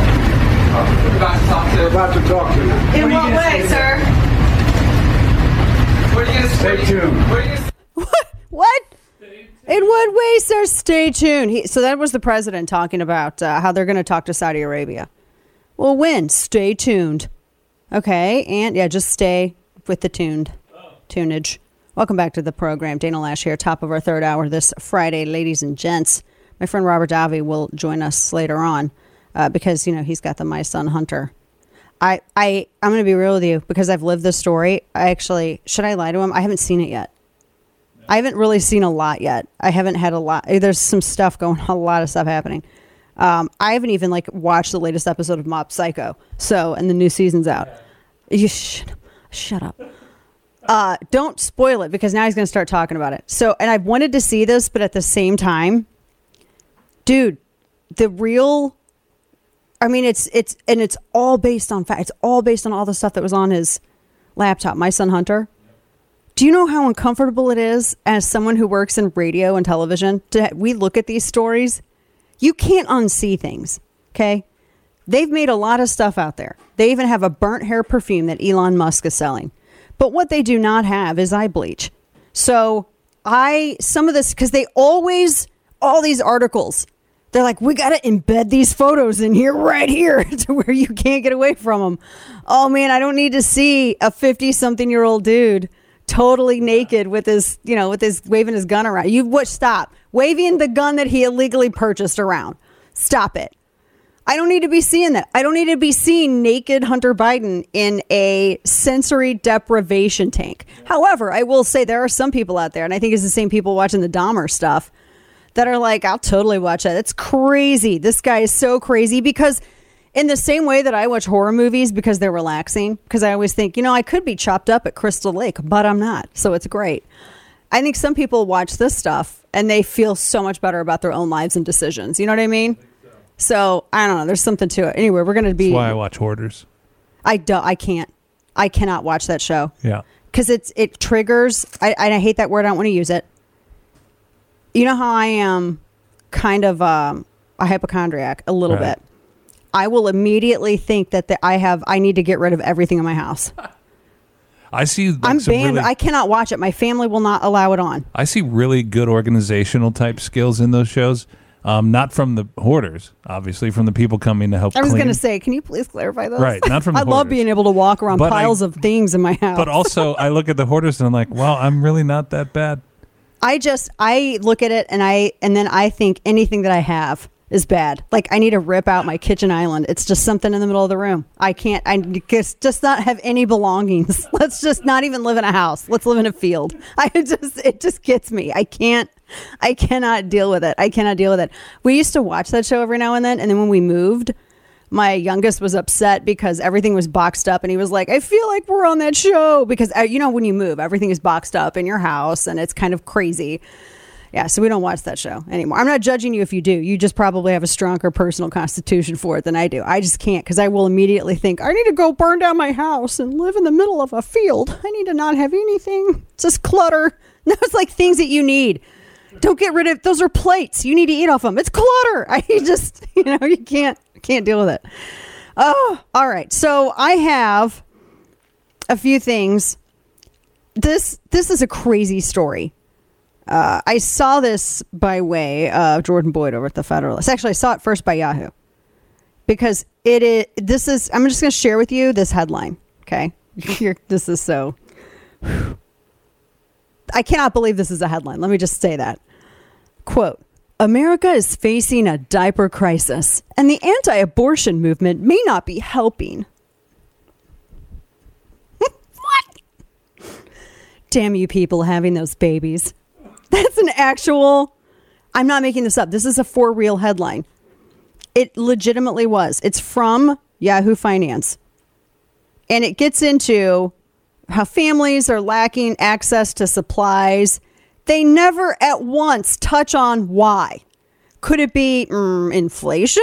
Could it be mm, supply chain issue? Could it be that, I mean, a number of things? No, no, no. No, no, that's not the reason, ladies and gentlemen, that people have access to supplies essential to their baby's well being. The problem is abortion. That's the problem. Not enough people are having it. That's it. I'm not kidding you. This is legit the entire article. I wish I was making this up. so, it's the anti abortion movement. That is, and they, yes, they were ratioed with quote tweets. Uh, I just, well, what, okay, well, what happens? Can I just ask a question? So, if there is a Chardonnay shortage, who can we blame? I'm just saying, right? Oh man. Uh yeah. They don't actually they don't it's not they don't they they touch on formula, they touch on diapers particularly, and they don't at all touch on the economic issues that have all contributed to this. No, what it is is it's the uh, anti-abortion movement.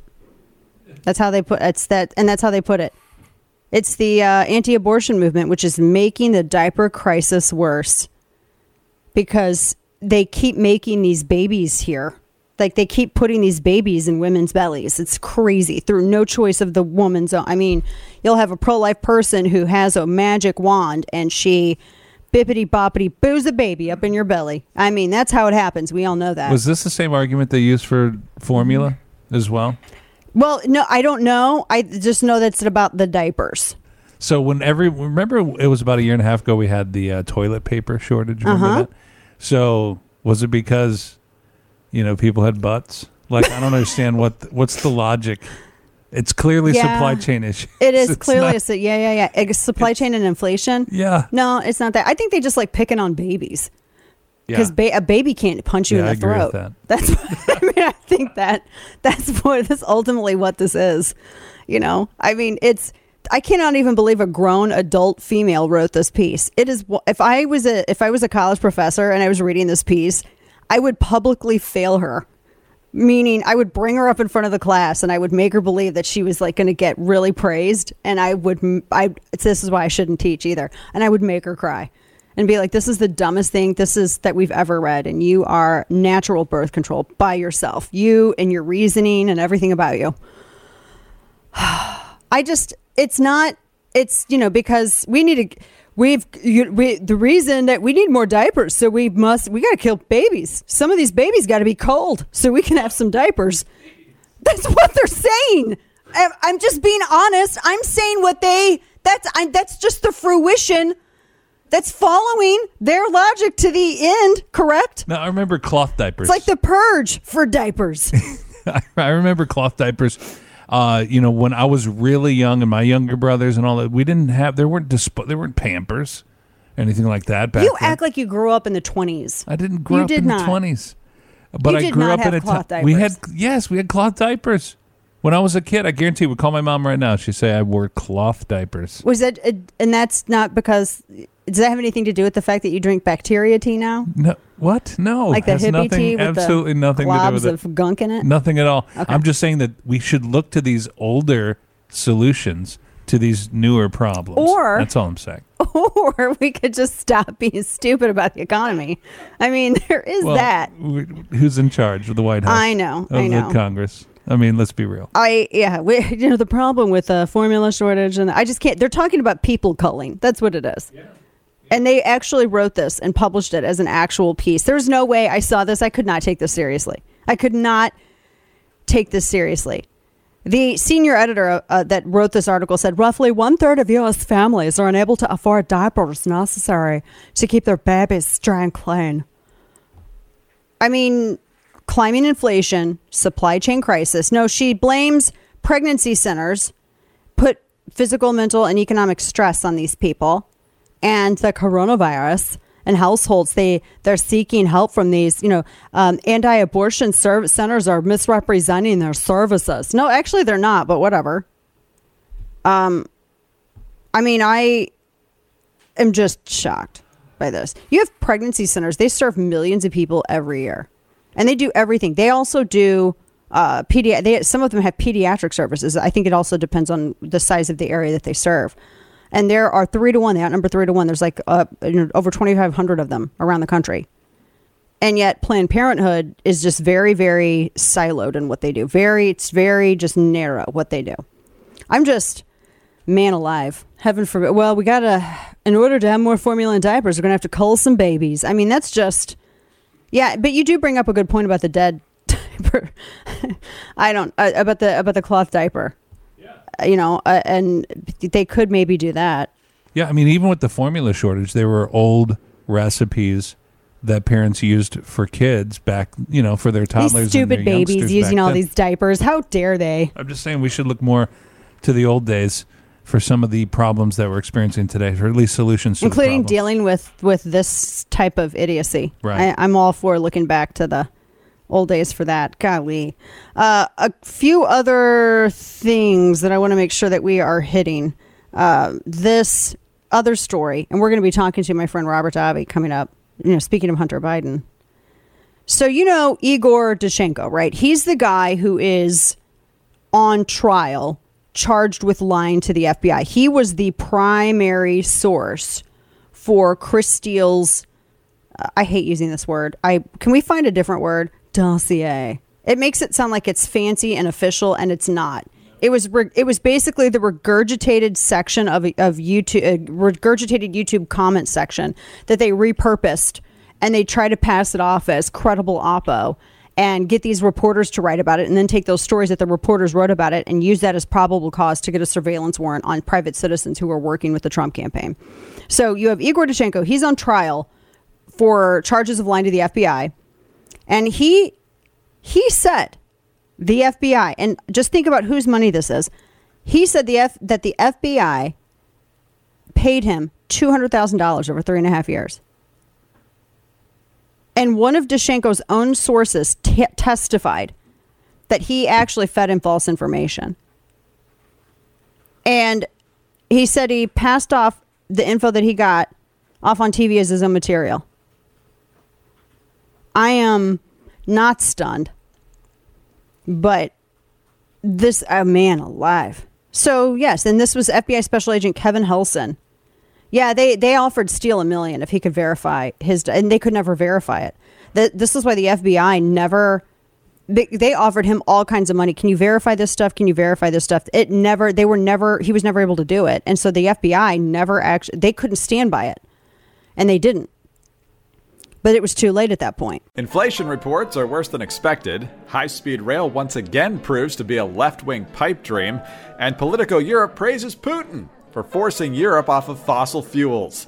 I'm Greg Corombus. Join Jim Geraghty of National Review and me each weekday for the Three Martini Lunch podcast. We'll give you the good, bad, and crazy news of the day for conservatives, and hopefully a lot of laughs too. Join us. Follow the Three Martini Lunch on Apple, Spotify, or wherever you get your podcasts. And now, all of the news you would probably miss. It's time for Dana's Quick Five, brought to you by KelTec. So Netflix is going to get Nielsen ratings as the streaming giant rolls out an ad-supported plan. I am made of fire about the ad-supported plan. I we pay for a subscription. Stop it. Stop it.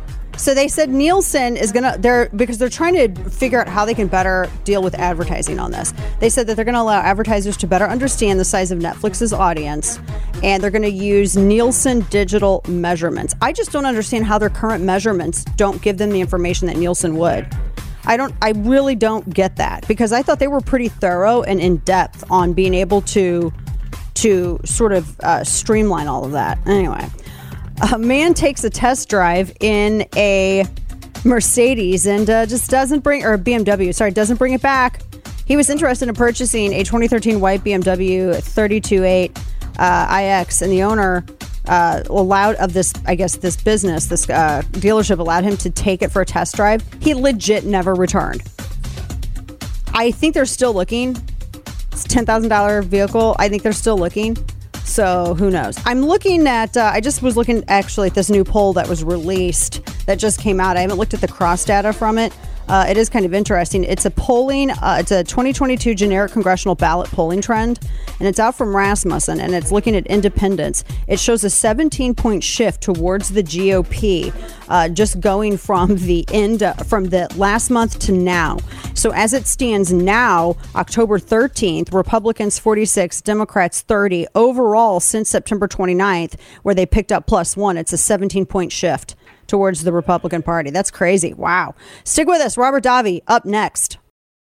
Want a behind the scenes look at The Dana Show? Subscribe to Dana's chapter and verse newsletter for a deeper dive in all things Dana at danaloesch.com.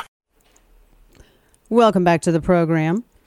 Dana Loesch here with you, your lovable curmudgeon. One of the top stories that we have talked about the most. In fact, I was actually just sharing with you some of the latest about the laptop situation, Igor Danchenko, all of this.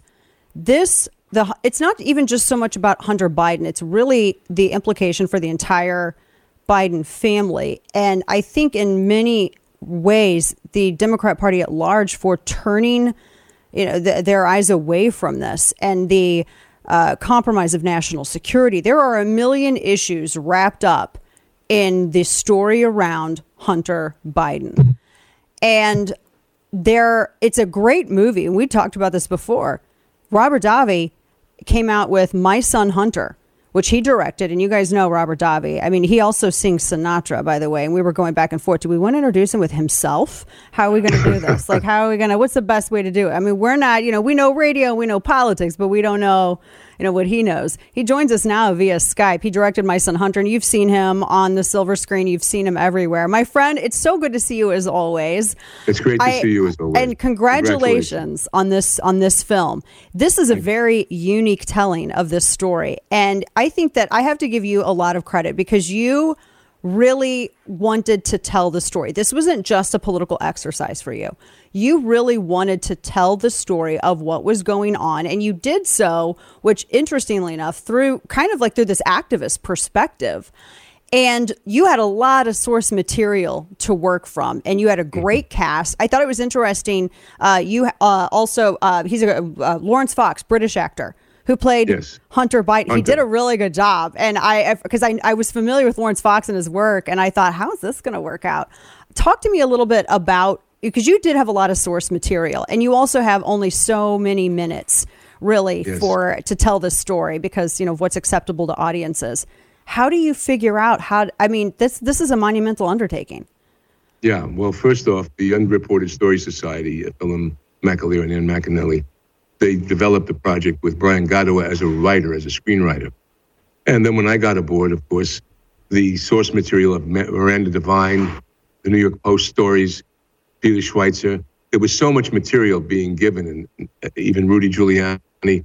There's so much material on that that had been ignored by the mainstream media and uh, the uh, Democratic Party and then Hunter's own autobiography, uh, Beautiful Things, which I went to and extracted things from that. And um, the idea of telling the story through this 25 year old left wing activist who's an exotic dancer to pay for her college education, who Hunter meets up with, who is someone that is absolutely, uh, you know, the, the opposite of any conservative and doesn't want to see anything bad about Hunter Biden. Now her eyes are opened up through this character uh, that uh, Franklin Adewale plays, who's a Nigerian super soccer star and uh, had never acted before, but he had a great face. And he then navigates her through when she finds out that Hunter is Hunter Biden, because it's the the evening takes place the night that the laptop is discovered, and Joe Biden with the Secret Service come to track Hunter down, and they get him out of a strip joint, and then he moves off to the Chateau Mar- Marmont, and then uh, anyway it unfolds, and she then navig- he navigates her where to get the material because she says it's not on any of the mainstream media. He goes, "No, kitty, you got to go through the back channel." And she says, "What are you, a white supremacist?" He goes, "Yeah, the black face of white supremacy." Wow. And uh, yeah. he then helps get, and then we unfold the corruption with the Ukrainian, with Burisma, with Devon Archer, with uh, uh, even John Kerry's son, who dropped out of the the, the, business. Uh, the- every- it's so it's so interconnected, and then also with the Chinese spy thief. So you want to be able to, and then the indictment, which is really a big story on the mainstream media and social media, which buried the story. And as we're finding out now that they're finally the New York Times it says it exists, you've got Zuckerberg coming on uh, uh, Joe Rogan telling that the FBI told him to squelch the story. Um, i- i- it's quite, uh, and and you said I wanted to tell the story, and I did because the watching Dana, as we all did, the Russian collusion and the Steele dossier, and everything that the left was doing in terms of their attack, and they continue to do on Trump to bring down. Um, you know, they say, well, January 6th, and I don't agree with an insurrection. Of course not. None of us do. But when you have the American populace watching an insurrection going on in their own country and understanding that, how do you then rectify that? How do you then rectify two years of cities burning, looting, the Steele dossier, the, the, the, attack on that administration?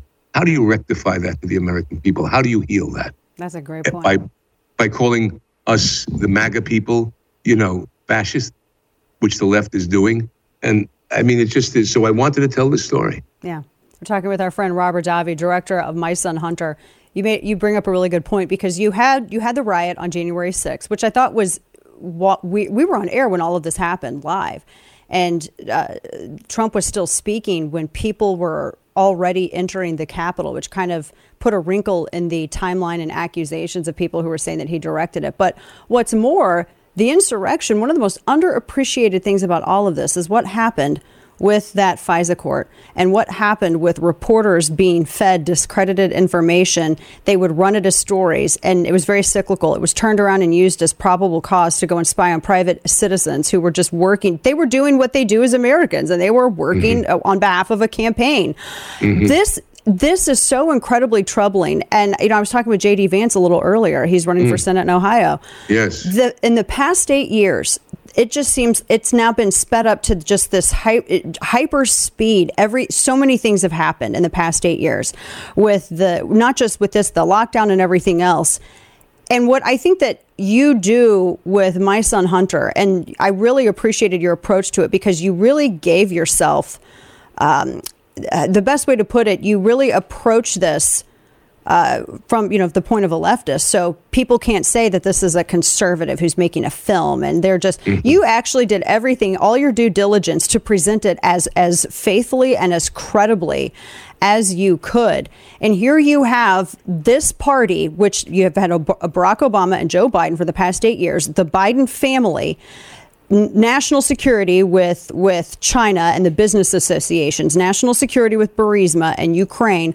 All of these things have happened, and so mu- all of this. And this individual who seemingly is completely untouchable, unaccountable, this family is unaccountable. While people have lost their jobs for not getting the the, the vaccine, the vaccine, uh, people have been arrested if they're pro-life protesters. I mean, there's there's so much. I just feel like this is kind of a very iconic film for this time. Yes. And again, I didn't want to demonize the drug addict because people, families, I've had family members, an ex and kid that had an issue, and it's a disease of addiction, and it's terrible. It tears you apart watching someone. Right, uh, but, here you did have kind of, but you did show that because not every not every family wants to enable or make easy No. someone in their addiction. Which there's a very sharp difference between kind of how the Bidens Yes. handle this and then what you, yeah. what you're thinking. This is the, the president and the vice president. The power of this man after 45 years.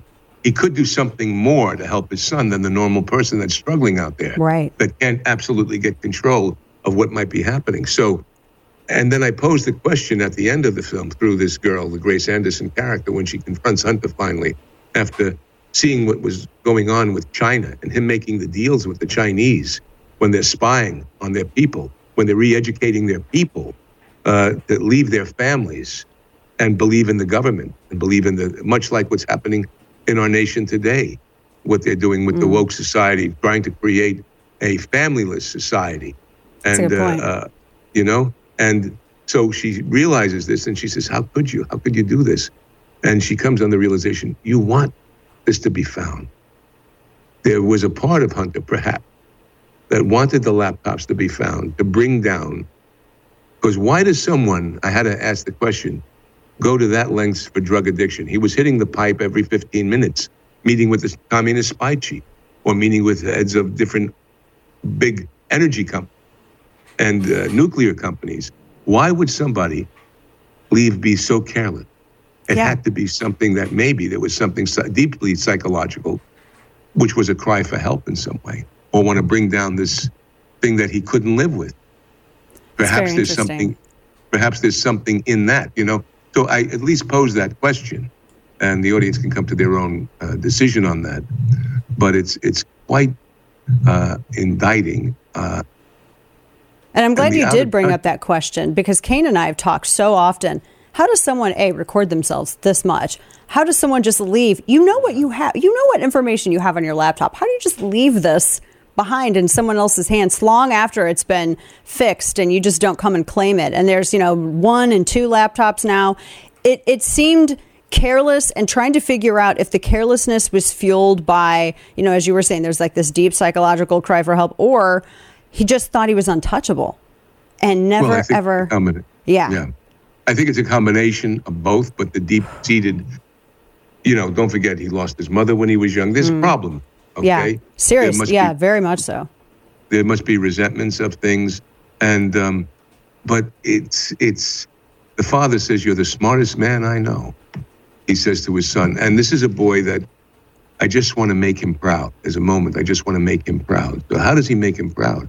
Well, the, um, uh, it, it, it's it's and and Jill Biden is a is a psychologist. Is she not? Is she not someone equipped with a, a, an ability Right. to be a psychologist? Now she's not the mother, the birth mother. He says, as he says it, Mm. mommy and mom. You know what I mean? Mhm. He changes the, but uh, the the um, there was another laptop when I was casting for the girl. Someone in Los Angeles, an actress, said, "Oh, you know what? My friend had an Airbnb, and he found another laptop inside a backpack with drugs that Hunter left. Besides the ones we know, of. there was another laptop. So it, it just is. What else? And and how compromised could he be right with other uh, foreign com- that's countries? the big scary thing how compromised is he talking with our friend robert davi uh, i wanted to ask you this because you were talking about the trumps earlier their kids you know, and i know i've known trump for 10 years and i know i know uh, i know eric and i know don jr they've you know they've have they're successful in business they have their families. You've never seen them in any kind of compromising positions. You have uh, unfortunately not just hunter but also ashley biden that have there's a lot of headlines and controversy and all that that surrounds them. But the way that the press and really hollywood and democrats have attacked trump and his family and his kids there's clearly a difference here that uh, apparently i mean we all see we're all picking up on it it looks like there was some parenting done right and parenting done wrong. I kind of wanted to get your take on that. The most egregious aspect, and I say this in the film, and we show this in the film, is what the media has done. Hmm. And I'll, I'll give you an example, not in the film, but it's in history. When Lesley Stahl had an interview with Donald Trump, and Donald Trump brings up the Hunter Biden lap, Yeah. Lesley Stahl is like a mother defending a child. No, no, oh, no, no. And he's telling her, well, yes, we have the evidence. No, that's not, please don't go there. It's not that. And they switch, they shut it down. Then you have the people talking about today. We have, how absurd is this, Dana?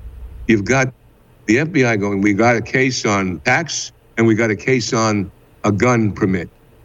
This is like having a billion dollar bank rob, and they're going away in the Brinks truck, and the, they're stopped by the authorities, and they say, Your taillight is busted. Hmm. Here's a ticket for the busted taillight. Meanwhile, there's money being, you know, siphoned and, and, and what other corruption was around. It is an indictment on the today's media. We are in a, a frightened time. Yeah. Uh, and and and they, even Joe Biden was on 60 Minutes last week, and they talked about they brought up, and I might I think they brought it up because I talk about how I don't demonize the drug addiction because Right. families. Uh, so they said that's what we can go on. Let's bring up the drug addiction, and Joe could be sensitive about it. He goes, yes, you know, he's a boy, he's a good boy, and he struggled with his addiction, and he's beyond it now. And they do that, and then they stop the the interview goes to somewhere else. Yeah. They go, what that was about enough the for them. what about the alleged corruption? What's happening there?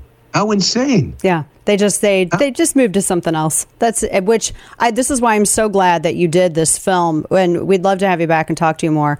This is when. Uh, uh, radio because we we have a little bit left in radio and then uh, they're going to kick us off the air but our friend robert davi you need to go to mysonhunter.com uh, the because DVD is out, out now. You can get Yes. the DVD as you well. can get that. You can also you can it shows you how to buy it shows you how to watch it. You can you can go there. Everything that you would need to know go through mysonhunter.com congratulations on this. And uh, a great cast as well. I know my friend gina carano is in this too. You had Yes. a, you did a very good job. And Yeah, uh, congratulations. Are you going to do another one? Real real fast quick question. You gonna are you going to direct more? Going to do another film? Uh, yeah, oh, yeah, yeah, yeah. I have, a, I have another idea. We'll see if uh, how how far we can develop that. But I think it's a very timely indicting idea. We're going to talk about that. I'll get it. I'll get it out of you one way or the other. We'll we'll talk about it. Robert Davi, always a pleasure, my friend. Thank you so much. Good to talk with you. All right, Dana. Listen to The Dana Show live on the Audacy app. Weekdays, noon to 3 p.m. Eastern Time. And you can find out everything from our previous guest interviews over the past week and all of that over on YouTube, Facebook. Like and subscribe. Find me at danaloesch.com and over at Substack, chapter and verse. All good things. So I just saw a tweet where Alexander Vindman says, let's cancel Elon Musk. You know, the guy, the insubordinate traitor who decided to try to help plot a coup? Yeah, that guy. All right. We got to get moved. We got to wrap up the week. Get you set for the weekend. Today in stupidity, our uh, final offering. Remember that woman that said inflation was transitory? Remember? Yeah, I remember that. That was so fun. Uh huh. It's not Economic though. Secretary, Treasury Secretary Janet Yellen. This is her today. Listen. But we're taking strong action both in the United States and globally to contend with these headwinds. Oh yeah. In the United States, our economy remains resilient. What? Bolstered by President Biden's economic plan. What? What? Bolstered? I don't think that that's what that word means. Yeah, I don't Um, trust anything she says anymore. Anyway. Yeah, I don't. We yeah, know that's neither do false. I. Yeah, folks, that does it for us this week. I hope you have a great weekend, and uh, we'll be back with you on Monday. God bless.